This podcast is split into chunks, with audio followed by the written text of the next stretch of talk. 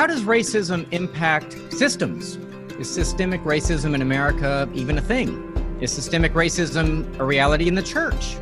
What are the solutions? Does Black Lives Matter have them? Or are they just a critical theory driven organization that solves problems fundamentally differently from the church? We'll be talking about that and much more on today's Theology on Air.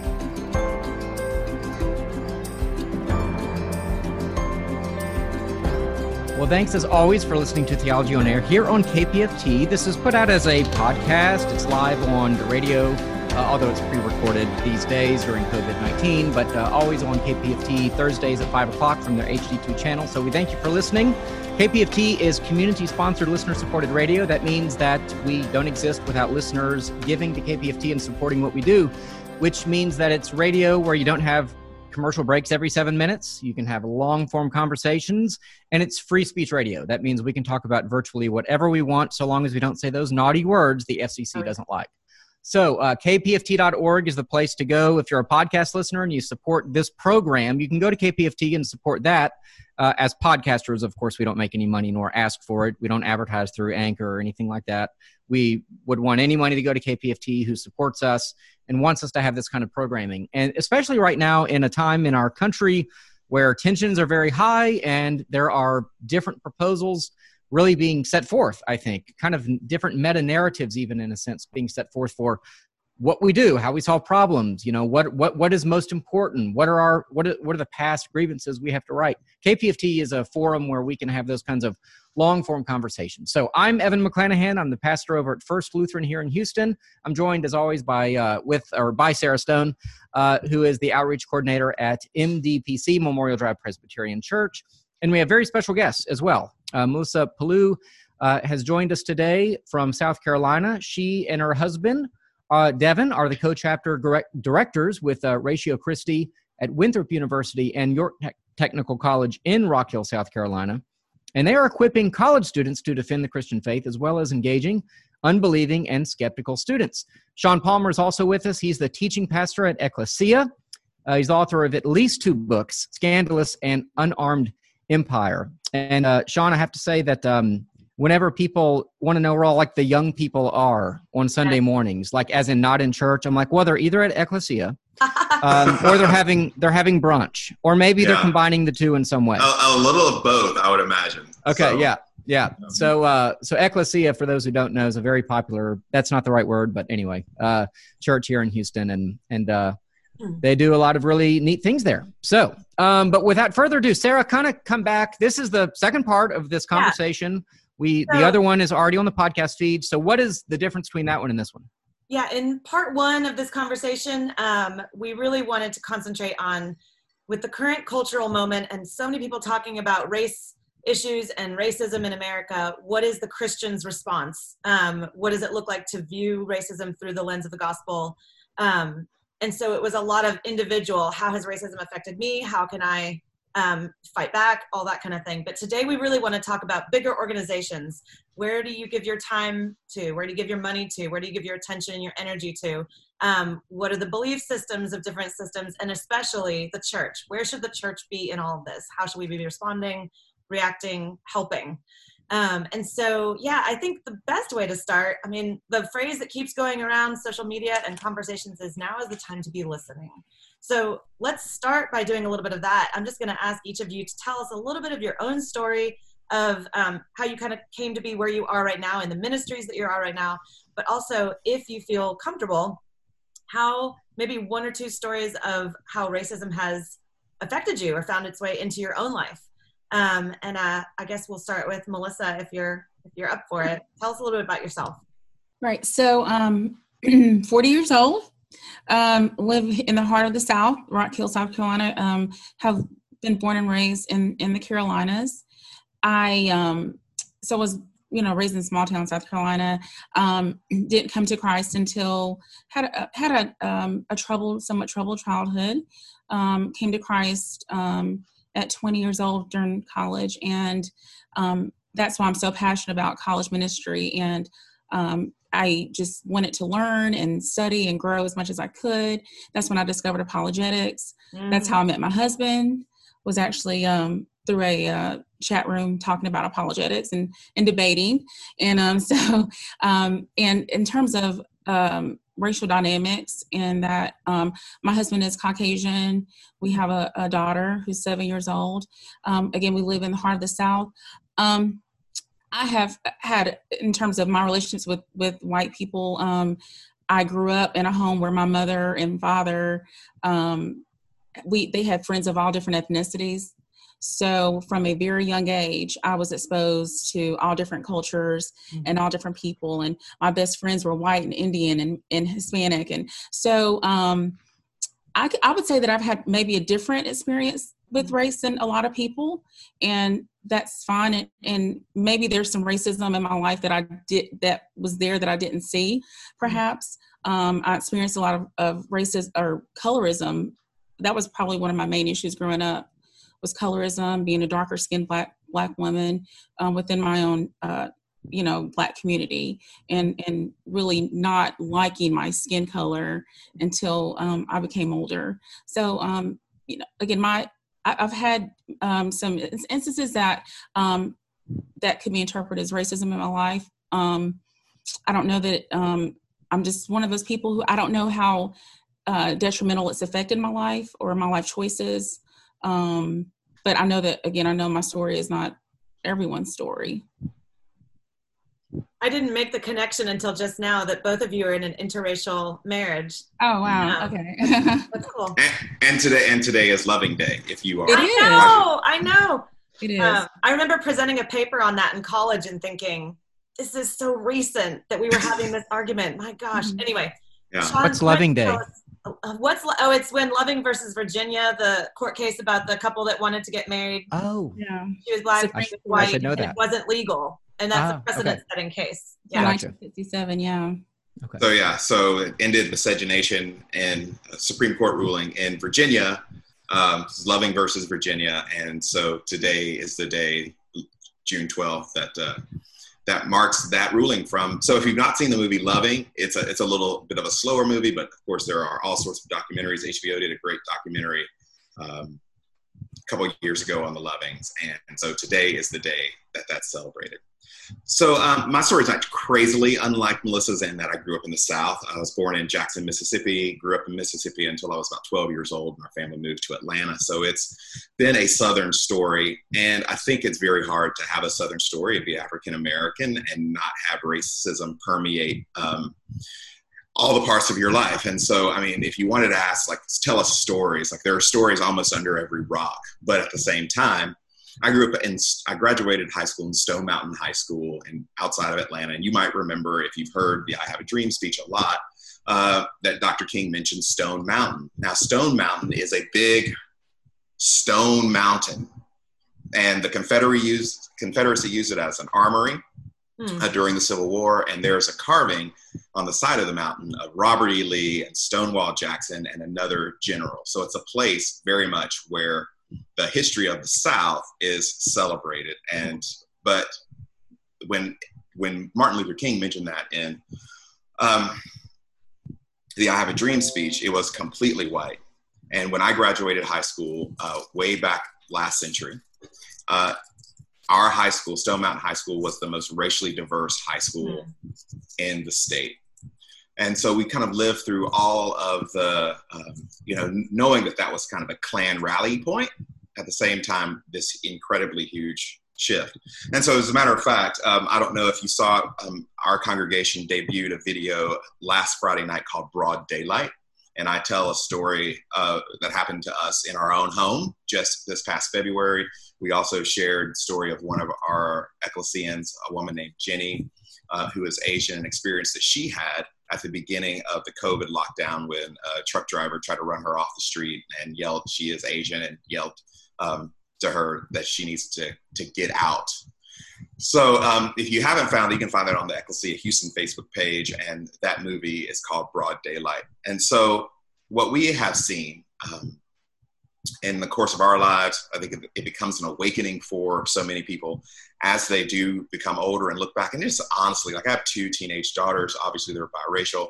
Um, they um, they are much more aware of uh, the racism that permeates their day than I was as a kid, only because I wanted to be interested in other things. But it was it was always there.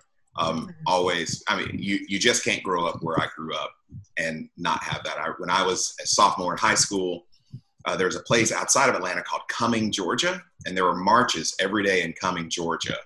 Uh, not every day, every weekend for several months because it was completely white town. I can't remember what happened that kind of uh, was the um, that instigated these events, but I remember there are signs in Cumming when I was in high school. So this was early '90s, uh, saying things like, you know, um, niggers need to be out by sundown.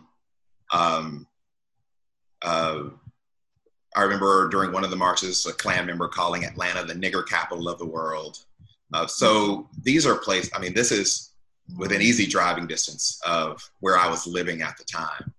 So those were just experiences as a kid. I remember being in college, um, interviewing for an internship for a church that's here in Houston, not very far from where Sarah is now and where our West Side campus is.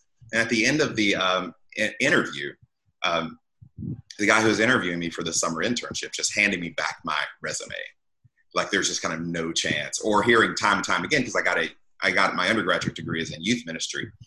And I was interviewing with these churches that were not predominantly black churches oftentimes. And I can't count, I can't tell you how many times the word back to me was, we don't think you can relate to our kids, or we don't think our kids can relate to you, mm-hmm. um, which is a way of coloring the interview process. Mm-hmm. Um, now, the kids had not met me. I had not met any of the kids. Right.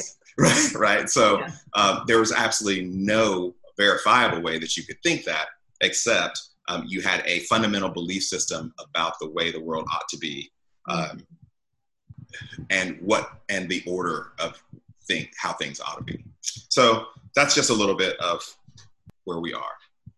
Yeah. Maybe you can each just kind of talk to um, how we see the country dealing with this and for better for worse what you think of that. Like we've got people protesting, we've got people rioting, we've got people, you know, calling for certain reforms, some more dramatic than others. So maybe just broad strokes, what do you see that you're like, that's going to help? And other things are like, that's not.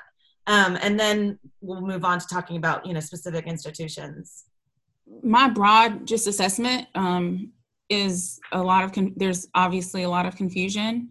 Mm-hmm. Um, there's a lot of disconnect. Um, there's a lot of uh, people talking past each other right now. Um, there's obviously a lot of anger um, and things of that nature. Um, I personally, um, I protesting is I, I believe in it. Um, I've been a part of several protests, you know, for various reasons, you know, um, throughout my my life, and I was I was disheartened to see protests turning violent. I was um, hoping that uh, I want I'm hoping for a more positive outcome. Of I mean, when you look at these deaths and, and how um, unjust that they were, um, hoping for more of a positive outcome that leads to discussion and um, us being able to um, connect and unify um, more so than divide. Um, I believe that the unifying factor in everything, and the only one who can truly unify us is Jesus Christ. Mm-hmm. Um, I think that this is an opportunity for the church to be the church and to um, uh, uh, to be different, to have a different response than the world. I think it's an opportunity for us to point people to Jesus in the process of um, standing for what's right and what's just. I think it's an opportunity for us to talk about what biblical justice is, what it looks like, and uh, to um, be a reasonable, sound, loving voice in the midst of all of the confusion rather than adding to it. Um, so I think I've seen the church um, in many ways um, kind of fail right now this mm-hmm. test and um, not stand for uh, biblical truth and in some ways contribute to some of the confusion. But I think it's an opportunity that I don't, you know, that we can still uh, we can still take advantage of it. Um, so that's my my broad assessment of yeah. the situation. Sean, did you want to add anything yeah. to that? Just first blush thoughts.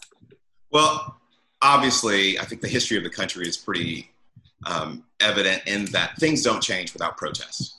Hmm. Um, because why would they? I mean, and, and that, that happens not just in government or in church, just in relationships. If someone doesn't say to another person, this isn't right, this isn't what we need to do, ought to do, if someone doesn't actually protest right. the status quo, then nothing ever changes because uh, if people think everything's okay, then why we don't change arbitrarily. Yeah. That's just human nature. And then another piece of human nature is human beings, especially adults. Adults don't change. This is basic pedagogy, and this is what I teach, you know, preachers. Adults don't change unless they think they have to. Hmm. Right? So that's just the way that human beings function. And so what protests do is they highlight the ways in which things have to change. Hmm. So if you, you know, there is a, there is always a way, there are always better ways to have difficult conversations, but you have to have difficult conversations. Mm-hmm. The problem is that if you have one party in that conversation who is entrenched that nothing should change, then you have to leverage tension mm. to get them to the table. So, and this has been the nature of protests. Well, um, and it's actually one of the ways that in the 60s that, uh, you know, take the Montgomery bus boycott, for instance. Um, Alabama didn't change because they saw the light about segregation. They changed because the bus company was going out of business. Hmm. Yeah. And the, and the bus company said to the state, we're going out of business um, because the people who use our services are no longer using our services. So something has to change. Um, that's not something that happened because people had a really good conversation about it. That mm. you have to ratchet up tension. This happens the same way in the church when things have to change, or in any system. Mm. When things change, they only change when it becomes unbearable for the status quo to remain the same. So when people decide they want to eat better, uh, lose weight, they probably went to the doctor who said you're going to die. Like yeah. all of those things. Um, and so you can never lose sight of that. So folks who say, well, why do we have to protest? Um, probably we've reached a level of protest because the people who are empowered either ignored or dismissed what came before protest. Um, and you know, from an ecclesiological standpoint, you have to be very mindful of what you believe is the role of legislation versus the role of church, and where do those intertwine? Where can we be helpful to one another? Um, you know, there have been a lot of calls as of late that say they're like, you know, only God can heal racism, which in a sense is very true. Like even King said, um, um, a law can't make a man love me, but he can keep him from lynching me. Right. Mm-hmm. So there are two different spheres. Um, but we don't say that about other things. Like we've never said only Jesus can stop people from having abortion. No, we worked for legislation for those things for people who really believe in those things. Mm-hmm. So we have to make hard determinations about like why do we why are we treating some things in this category that are only spiritually going to be changed and other things in this other category where we need legislation and lawmakers and judges and we need the elected person who's going to so all those things have to be discerned and we can't problem part of the problem with the church is that we are so the american church is so enmeshed in america and so comfortable in american system that the status quo functionally works for us. Mm-hmm. And so it's always in our reflexive best interest to keep the status quo. And I think times of protest force us to ask hard questions about whether or not uh, we are on the side of the status quo because it works for us or because that's the just side to be on. Such a good distinction. Let me let me ask about the the protest from this point of view. Uh, I think all of us would mm-hmm. agree that protests are part of what is necessary. Um, I would make a distinction that not all, not the content co- content of every protest is something that we would admire, right? I mean, there are all kinds of bad people that protest really dumb things that we don't like. So, yeah. As Christians, we'd want to determine, like, well, what's the content? And so, one of the things that I'm trying to figure out as I look at what's going on is that Black Lives Matter as an organization has a lot more power now than they did, say, five years ago. I mean, almost overnight, you know, I see many white people, for example, the hashtag, you know, it's like we're fully on board. I read an article, an email today. Uh, this is at American Vision, and someone was told this. They, they uh, teach in the academy, and they were basically told they were informed by an official faculty representative of one of the institutions that I teach at that if I do not support BLM, am unwilling to consciously address race in my courses, and I'm not willing to seek out training to learn to be anti-racist, then I'm unwelcome to teach there that seems to be a pretty fast change from again when black lives matter came on the scene say five six years ago where now it's almost become the orthodoxy that we have to subscribe to mm-hmm. um, and so I, i'm interested in hearing about though the distinction between the hashtag mm-hmm. the organization and those three words in that order i don't see them as all the same thing but maybe that's because i have white privilege and i'm i have white supremacy sort of as a result of my being a white male American. So, but I'm, but, but as a Christian, I want to evaluate groups and organizations and movements like this from a biblical lens. And I don't want to get it wrong for fear of offending my Lord. I don't want to get it wrong for fear of offending my neighbor. So, yeah. where do y'all think I fall, where I should fall uh, as a Christian? Because that's the only, I, I have a, I have a, you know, an audience of one. Where should I fall, given your experience and thoughts on this, on Black Lives Matter? Um, I can start. I mean, Sean and I may disagree on this. Um, I um, can tell. I don't think that if you use a hashtag that you're sinning or going to hell or anything like that. um, it, I think I think that it it you know is a matter of conscience. But um, my, my I myself don't use a hashtag.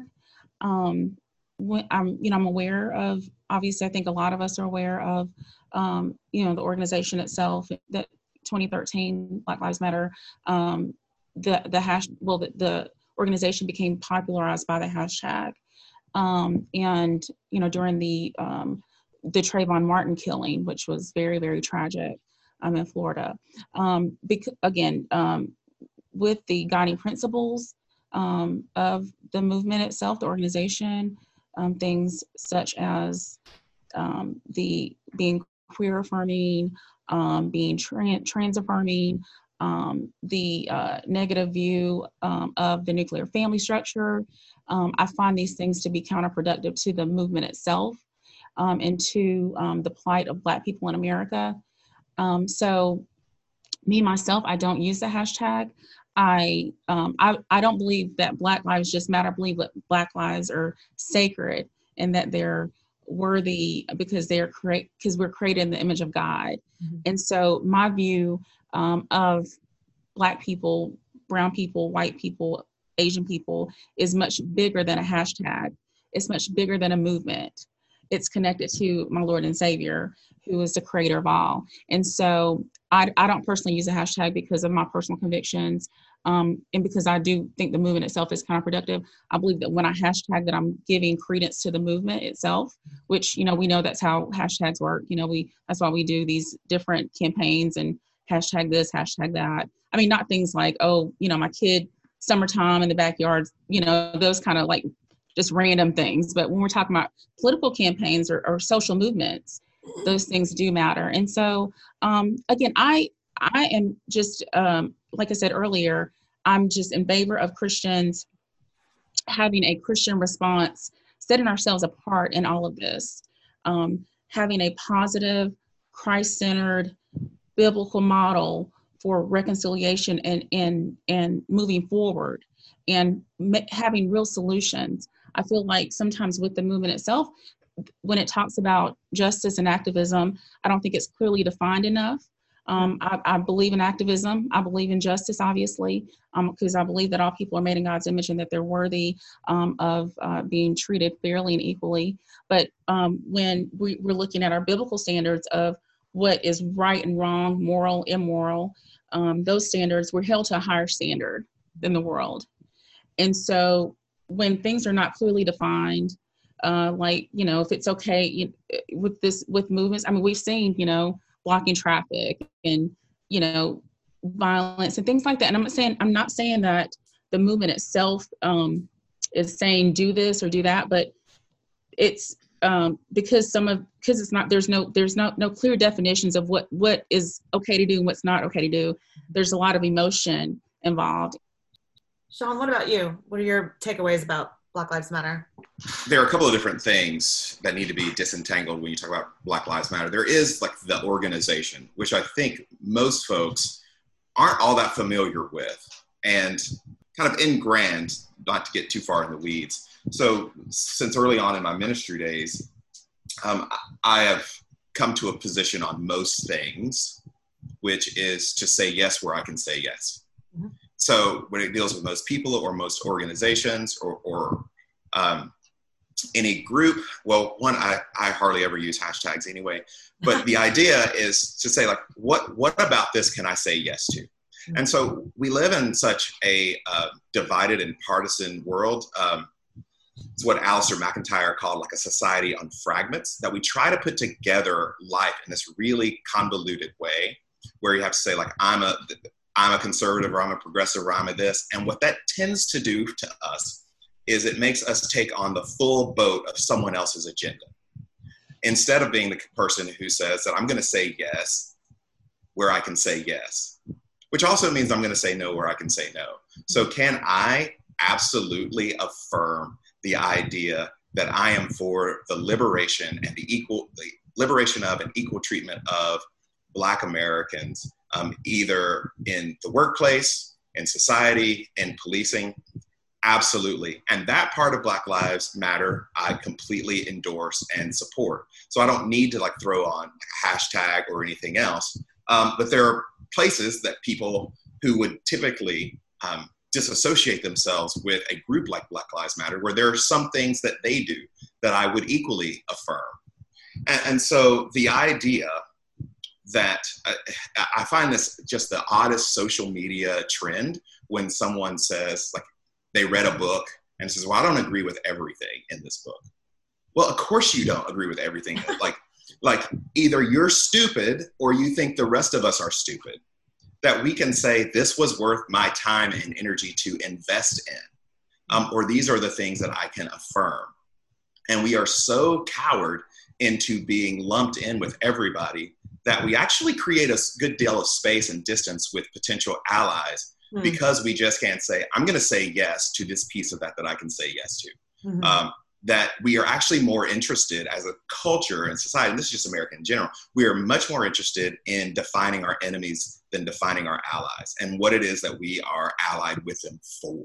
Mm-hmm. And so people are much more complex than we give them credit for. And so if someone says something and you think you don't agree with it, or you're a friend of theirs and they post something, or they go, the, the question isn't, the response isn't, well, did you know about this about Black Lives Matter? The response is, tell me more about that.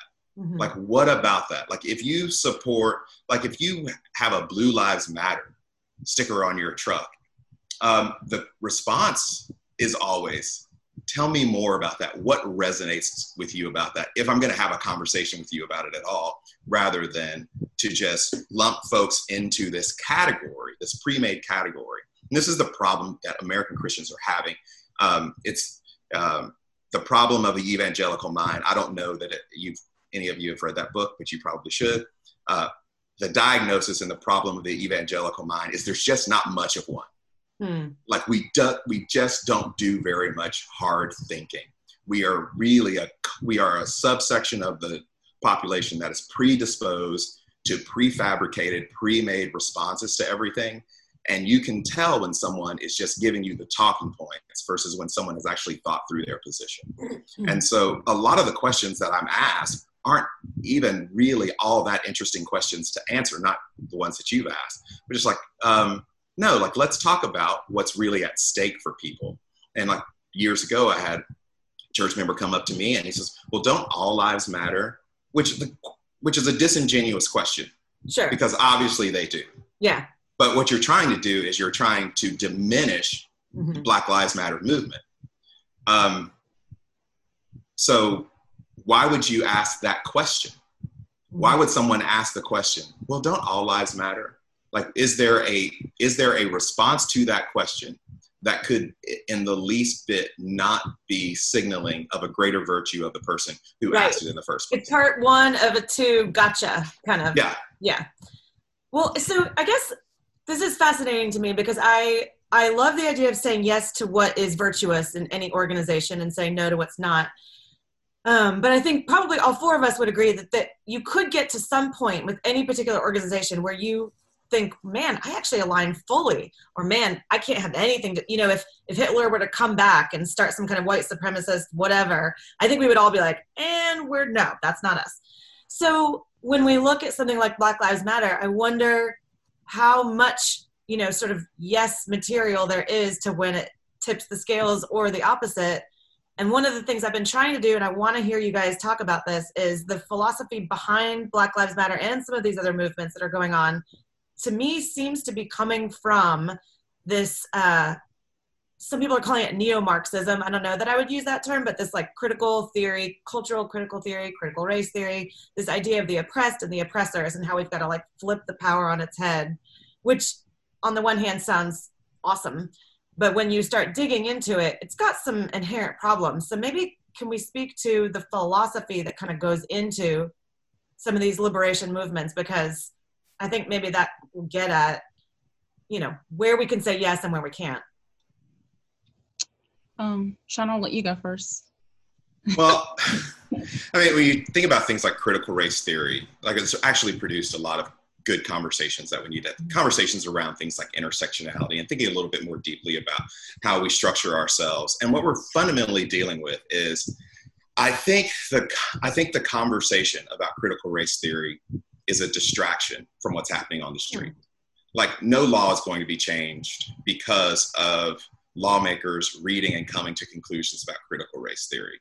Um, churches aren't going to base many of their decisions, though not not none. I mean, like you see, a lot of things have changed because of critical race theory. But I, my gut tells me that it's a distraction to diminish the impact of it. And there are some things that I think are really helpful and some things that aren't. And, let me pause everything. for a second yeah. because we made I made a, an error in not defining terms. So maybe before you continue what you're saying, maybe you can tell our audience just a like one or two sentence. What is critical race theory? I'm so sorry that I didn't do that. People are like, what are they even talking about? Mm-hmm. Sorry, well, go ahead. It's actually pretty complicated, and my wife would be much better uh, at answering well, this question. There? Pull her. but, um, like suffice it to say, like this is what I want to say about it because I have actually been, um, I've actually been taken to task by some of my white friends for not using critical race theory enough, hmm. um, and it's not that it's not helpful, and so and that's a that's a that's another power play, right? If you say something is Marxist, like you're categorizing it in a way that makes it indefensible for people who also feel any sort of affinity toward their democratic country. So, like, I, I think we need to be really attuned to the the linguistic power plays that get worked out in these kind of discussions. Like, it's just not it's just not an honest assessment. Um, right. The only reason I even threw the word Marxism in there is because I noticed that Alicia Garza, that's she's a self-proclaimed Marxist. I think she's that's a yeah. area of pride. So it wasn't yeah. necessarily a dig. It was just like a this is part of the platform. I think, but maybe I'm wrong. Yeah, um, I mean it's an epistemological philosophical system um, that uses critical theory to assess to assess society, um, and it has a lot to do with historical power and who's currently in power. Um, it's got talks about the centrality of intersectionality in terms of race and racism. Um, it's talks a lot about domination and ideology. If there's a commitment to social justice and defined in some particular ways, um, it's got a lot to do with experience knowledge, um, which everybody uses anyway, yeah. um, and um, and interdisciplinary um, ways of thinking. So, all these sort of things, and a, and a lot that I'm probably forgetting right now, um, kind of come together in a particular way to create critical race theory, and it's really been a hot topic among academicians. Um, but it's like, it, and it can be really useful. We just look at the ideas around intersectionality, right? So I think um, the best examples actually came from my 16 uh, year old several months ago, and she was talking about a factory in Michigan. And this factory had um, um, was heralding how many African American workers they had. Um, and one section, and they also were heralding how many female workers they had in like another section. But at this like engineer level, they had no African American females. And that at each one of those intersections, and they can be almost anything, you get a different set of issues and circumstances that have to be thought through and dealt with. So I think that's really helpful. So if you take a look at so many of the companies, for instance, who in the last week have come out and written statements and affirmed that they believe that Black lives truly matter, that's wonderful and great. But if you look at their board, you look at their C suite, um, it's all white males. Well, you could say that Black Lives Matter, but it doesn't actually. So if you don't take a if you don't take an intersectional look at that, and you just like, well, we have a lot of African Americans, or we have a lot of Asians, or we have a lot of Latinx people, but uh, the the women or the men or whatever subset that you want to look at only seem to rise to a certain level. Like that's been really helpful, and so that's the kind of thing that I want to affirm um, versus some other things that I don't think are as helpful, but they're all in the same pot. Can I jump in? And I know Melissa wants to come back on that, but um, just to, to go back to like the factory example. So here's here's a question I think a lot of people would have. Not again, people might say, "Oh yeah, of course you have that question: white privilege, white supremacy." Would and this is where I'm trying to figure out, like again, biblical worldview versus say an intersectional worldview. What which I I don't I think think they can be some overlap, like right, like the widows, uh, like the widow of Nain, right, had no son, had no husband. She was sort of doubly uh, in a tight spot. So you might say Jesus showed compassion on her. I've heard that example used. You, you could think of others in the Bible. But in that example, should the company have a policy that says, all right, doesn't matter who who who uh, who applies for this next engineering position, a black woman ought to get the job. She rises to the higher uh, to, to, to the, the resume, you know, is, is at the top of the stack now because we maybe it's just a show. We want to prove that we're committed to Black Lives Matter, so we do this. I, I, I, don't know. I mean, is that what they should do? Because if we talk about practical legislation or something, what what would that look like? And is that what we want?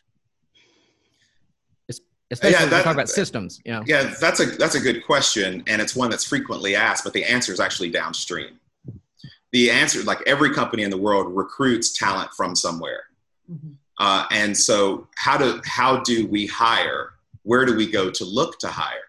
So a friend of mine here in Houston does training with uh, very large companies, and um, they were talking about diversity in their own in their in, in their hiring practices. And what she heard time and time again from companies is like, we can't find um, we can't find diverse talent for these jobs.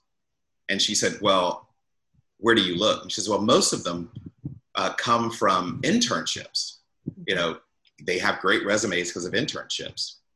Um, that's how those guys got their jobs. And so she asked, well, what if you have a really great kid coming out of school who would be a great talent for your organization? But let's say he had to work every summer and didn't have the freedom to go and get these internships that are unpaid at these companies. Um, how do you find that? Like, and, and they didn't have they didn't have an answer. And so the problem was not that they weren't trying to find certain people or that there weren't people who were educated to do that. That there they had a re- problem way downstream in recruiting. So how do people come to this place? And churches have to ask that question too. And they look around and they see all of the same kinds of people, whether that's racial, economically, educationally. Um, how do people find us? Well, you attract what you are. Hmm. That's, you know, that's a church growth principle that's as old as the hills, right? You attract what you are. So we have to be different. The leadership here has to be a different sounding looking leadership in order to attract a different kind of profile for their talent. And so it's not just, hey, we've got a job open down in X, let's go find Y to fill that position. But we have to take a look at our whole organization to see how do we come into contact with people who we hire. Um, what are some tacit and overt ways that we might be signaling to some potential employee, employees that they wouldn't be comfortable or feel right about living here. And it's got to be more than just, hey, this thing's happening in the news and we wrote a letter and posted it on social media. Like that's pretty, um, that's a pretty thin way to be. I mean, that's a pretty thin way to be about um, the issue of actual bringing bringing about change. Yeah. Melissa, I want to give you a chance to kind of go back to yeah. the question about philosophy, the philosophy behind mm-hmm. some of the movements that are gaining popularity right now, critical race theory. What are your thoughts? And don't hold back because I know you have thoughts about this. um, well, I mean, the, the, concept of critical theory, um, as we're discussing, basically individuals, um, their identity is um, parsed in groups. Um, and you're looking at a um, dominant oppressed group and a um, minority um, oppressed group. And so that can, you know, transcend, you know, race or gender or sexual orientation and these sort of things. And so you don't, people are viewed through those lens. That is how you view people is not individuals. Mm-hmm. And so, as, but as, as groups. And so, um, I mean, there's, there's some benefits to critical theory um, in terms of um, helping us, you know, we understand that um, it deals with race as more of a social construct, which you know we believe is is not um, you know like this biological right. but it's it's a social construct. Um, but then, I mean, I think what Evan was saying is that when you talk about worldview, I do think that it that it does um, when one does uh, um, hold to this um, firmly and in, in their value system. I think that it does uh, take on a worldview in and, in and of itself, um, because then the goal of one's um, journey in life is uh, liberation, um, whether that is as an oppressed or as, as the oppressed people, the goal is to liberate yourself from your power per se, or to use your power to ultimately uh, liberate the oppressed people and the oppressed people. Their um their goal is is liberation is you know from being in this uh you know kind of stuck in this class but i mean with this with the system itself you're always going to have you know this oppressed and oppressed um oppressed and oppressor dichotomy um so i don't think it offers real solutions um i think um you know again in in uh, contrast to the biblical worldview where uh, we you know, God created individuals. Um, you know, Acts 7 tells us that God determines our, the, our, boundaries, our, you know, where we're, where we're to be from, the time in which we're born. All of that is in God's providence. That our goal is ultimate liberation from sin, union with Christ. And so through that, you know, obviously we can work towards making society um, a better place here on earth for others. But I just, I think the goals the worldview itself is different in terms of what the end result should look like. and result that people are liberated from some social structure and that mon, you know an oppressed per, a, person in a dominant class denounces that and reckon you know or is the, the goal for all of us to be in union with christ in unity together and working together um, in ways to make real reform in our society so i'm so many questions. When you said something about the power of the oppressor, given critical race theory, I mean, this is where the term and the idea about white privilege was born, right? Because the oppressor can recognize his or her ways of oppression, and one of those ways is to recognize, when we're talking about race, white privilege. Would you say that because you don't agree with the worldview of critical race theory, that all of that you disagree with? Do you think white privilege exists? Do you think it's something we need to spend time talking about? you know, a lot of stuff that's happening on social media right now and in conversations, even just one on one, somebody will say something and someone else will say, well, that's your privilege showing, whether that's about mm-hmm. gender or about race. Mm-hmm. And I'm wondering how helpful that is. Should we be doing that? Should we be looking for places where there are privilege or is there a next step we should be moving? I mean, talk through that a little bit with me. Yeah, it's. I mean, I think it's complex. I think that, um, yeah, I think it's all tied together with, with, you know, when one does a critical theory, then yes, you you are um, looking at you know privilege and and that uh, from the you know particularly with race with with white people, and then um, there's a sense in which white people have to understand. And I think uh, you know even earlier with Evan as he was talking, and he's like, well, maybe that's my white supremacy, or that maybe that's my privilege talking.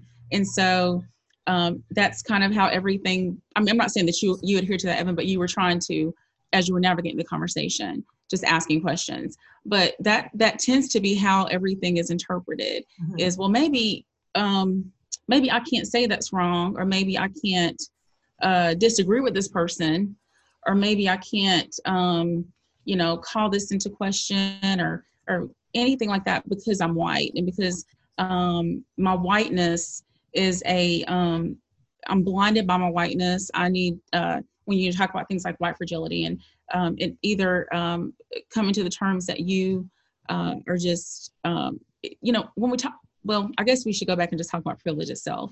Um, i think there's different kind of privileges Mhm. uh, in life. Um, i think there's an american privilege. Mhm. i think that there is a two parent home household privilege. I think that's probably the biggest privilege that one can have. Um, is that bad? I don't think that those things are bad. Does that set you up for more success in life? Absolutely. Um, so i think that um, what tends to happen is we look at the disparity. I'm not saying that there is no. Um, I'm not saying that that that the theory white privilege is is um, innocuous or, or that it's of no effect. Um, I'm just saying that we we tend to over uh, oversimplify things when we look at racial disparities and we say we look at things like economic, socioeconomics, and um, you know household incomes and uh, college educational levels and private business ownership and things like that. And we look at the disparities or you know maybe incarceration rates and things like that. And so the narrative um you know becomes well it's obviously white people have some sort of privilege and that's why there, there these disparities exist. Um you know i think there are, are unfair laws you know that we need to work on to reform um, to make life um, you know like for instance i work with uh, d- you know, with inmates and, and do ministry with inmates you know there's things that we can do to help them to uh, uh, to transition back into society better and things like that Let me, but um, at the same time just time for the sake of time, I want to Yeah. hear Sean's uh, thoughts on white privilege and, and any other of those kind of concepts that came out of. But then I do want to get us to what is the church? Uh, what do we need to get to doing? But Right. Sean, yeah, what comes to your mind with white privilege? Yeah. So um, the mis the misconception about white privilege is that it means that that white people who reach any sort of level of success didn't have to work, Mhm. and white privilege isn't about work. Hmm. White privilege isn't about blessing like a lot of other things that are a blessing. Um, white privilege is fundamentally about access. White, when we talk about white privilege, what we're talking about is an an advantaged access to things like resources, money, education, and social status. So here's a great example just from the last week. Um, uh, here's a, a picture of privilege, right? So um, when George Floyd died, um, there wasn't too long, and this happens every time that there is an unarmed black man who's killed. That what we quickly see from certain quarters is a recitation, a rehearsal of their past, everything that they ever did wrong. But when Brock Turner rapes a girl at Stanford behind a dumpster, he gets a light sentence because of what he will be, of his potential. Hmm. And so this is a picture of white privilege is that um, that whites are seen for what they can contribute Hmm. and blacks are seen oftentimes for what they've done in the past right? And so like that that's about access to a certain social standing a social standing that is rooted in american slavery and segregation and lack of education. So if you just take i mean i went to i learned just in the last year how actual money works because when I started thinking about the things that I will be able to pass on to my children, because my parents' generation were the first generation and both of, in both sides of my family to be able to accumulate any wealth. And it dawned on me like, oh, this is why my white friends in college, that's why their parents were able to pay their rent Mm. and to send them money because they didn't start out not just at zero, but under zero Mhm. when they came into the world. And that is a privilege that is rooted in an economic system that for most of the history of the country has tried very diligently to keep black people as a permanent underclass. So when we talk about white privilege, we're not just saying, we're not saying um, you never had to work for anything. White privilege doesn't mean that you don't um, suffer. White privilege means that you have a level of access because of both history and social standing and being the dominant culture that not everybody else has. Like there are some presumptions made about your goodness, right? So we saw this we saw this this past week too, where you, have got this uh, police force out very upset because they feel like they are good police officers and they are being lumped in with these bad police officers. Well, that's what every unarmed black person, every person who's not committed a crime who gets questioned by the police gets questioned by the police in their own home, as I was on February 9th of 2020 about whether I had warrants out on me. That's exactly how they feel. But there's a, and you know, the Harvard, I think it's Harvard or Princeton has the implicit bias study, the test that you can take. That implicit bias is part of white privilege. Hmm. So it's not just about whether or not each of us as individuals have some good things associated with who we are. Mm-hmm. It's about this pervasive access that everybody doesn't have, and that pervasive access is granted to people based on their skin color. Hmm. We only have a couple of minutes. We have like four minutes. So each of you take about two minutes, and uh, we can go longer on Facebook. But for the podcast, like I said, we're going to try to keep it to 58 minutes. Hmm. Give us, give, what do we do in that situation? What do we do? I mean, what can we do? I think that's something that a lot of people feel like like I can't snap my fingers and make this all change. I only have so much influence. I only I only can do so much. And I'm a Christian, so we're doing this show from a Christian worldview. We're limiting. I'm limiting it to that. I'm not going to borrow from. I'm not going to borrow from critical theory, unless it unless I can really you know correlate it to scriptural teachings. Um, but what can we do as Christians on all these issues? What what would that look like? I mean, I think that again, we need to um, look different than the world. I think that um, we, uh, I think the um, the individualization of of, indiv- of people and not placing um, part of it is that we're people have have the sense of guilt and that they're not doing enough or that they can't do enough and so they're starting already from this position of helplessness hmm. and i think that in our daily lives as we're living as believers with one another i think that those interpersonal relationships i think that loving our neighbor as ourselves and teaching that modeling that to our children and um, doing that as we go about our lives um, reaching out to people in need and, and mentoring and all these things are just things that we can do in our sphere of influence. We can only do so much as individuals right? Um, and so i feel like with christ's power and love that we just we go out and we love like he loved mm-hmm. and we do what he did and we show his you know we're his hands and feet and that might seem like it's an oversimplification but um, i think it uh, it's a lot um, it's a bibl- more biblical concept than people walking around feeling guilty about their skin color or feeling um, oppressed about their skin color, but actually um, seeing one another through the lens of uh, you know the imago dei being created in the image of god and that as we do that we, we model that to the world and that that's you know you know in the limited time i would say that that was that's a, a major change that we can impact you know affect in our communities and in our lives sean what about you yeah, there are a couple of things there. I think first of all, you have to start with that every Christian has the same responsibility, right? When and and this is rooted in um, the incarnation. So what does Jesus do? This is Philippians 2. Like when you when you have the power, your job as a follower of Christ is to leverage that power for the benefit and blessing of other people. It starts in Genesis 12, like you are blessed to be a blessing. So re- regardless of where you are or who you are, like your call is to do that. And then you fold into that that humility is a fundamental posture of Christianity that you have to enter into everything with humility. And third, I would say we, we really need a fundamental rethinking of what the gospel is. Because what has happened in the American church is that we have misread, I think, what, and I'm not the only one who thinks this, so it's not original to me. Um, like the, the, the biggest problem in the church in the first century was the church and the biggest problem in that church was how are jews and gentiles supposed to get along together it's in every letter of paul it's the central feature of what he's writing about it's why he takes collection in 1 corinthians 8 when paul gets around to writing romans romans 1 17 and for that, that great passage for i'm not ashamed of the gospel what is he not ashamed of he's not ashamed of this fundamental belief that God has done something in Jesus Christ for which Jews and Gentiles will now be together as one people.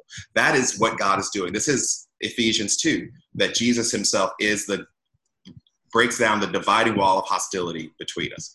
So mm-hmm. that's a fundamental issue of the New Testament. I bet if you walked into most churches in America right now and you asked them, what's the central issue in the New Testament that Paul addresses? They would not name that issue. They would name personal sin and the Bible hardly speaks at all about personal sin in comparison to corporate sin. Most of the use in the New Testament, most of the use in the Old Testament are plural.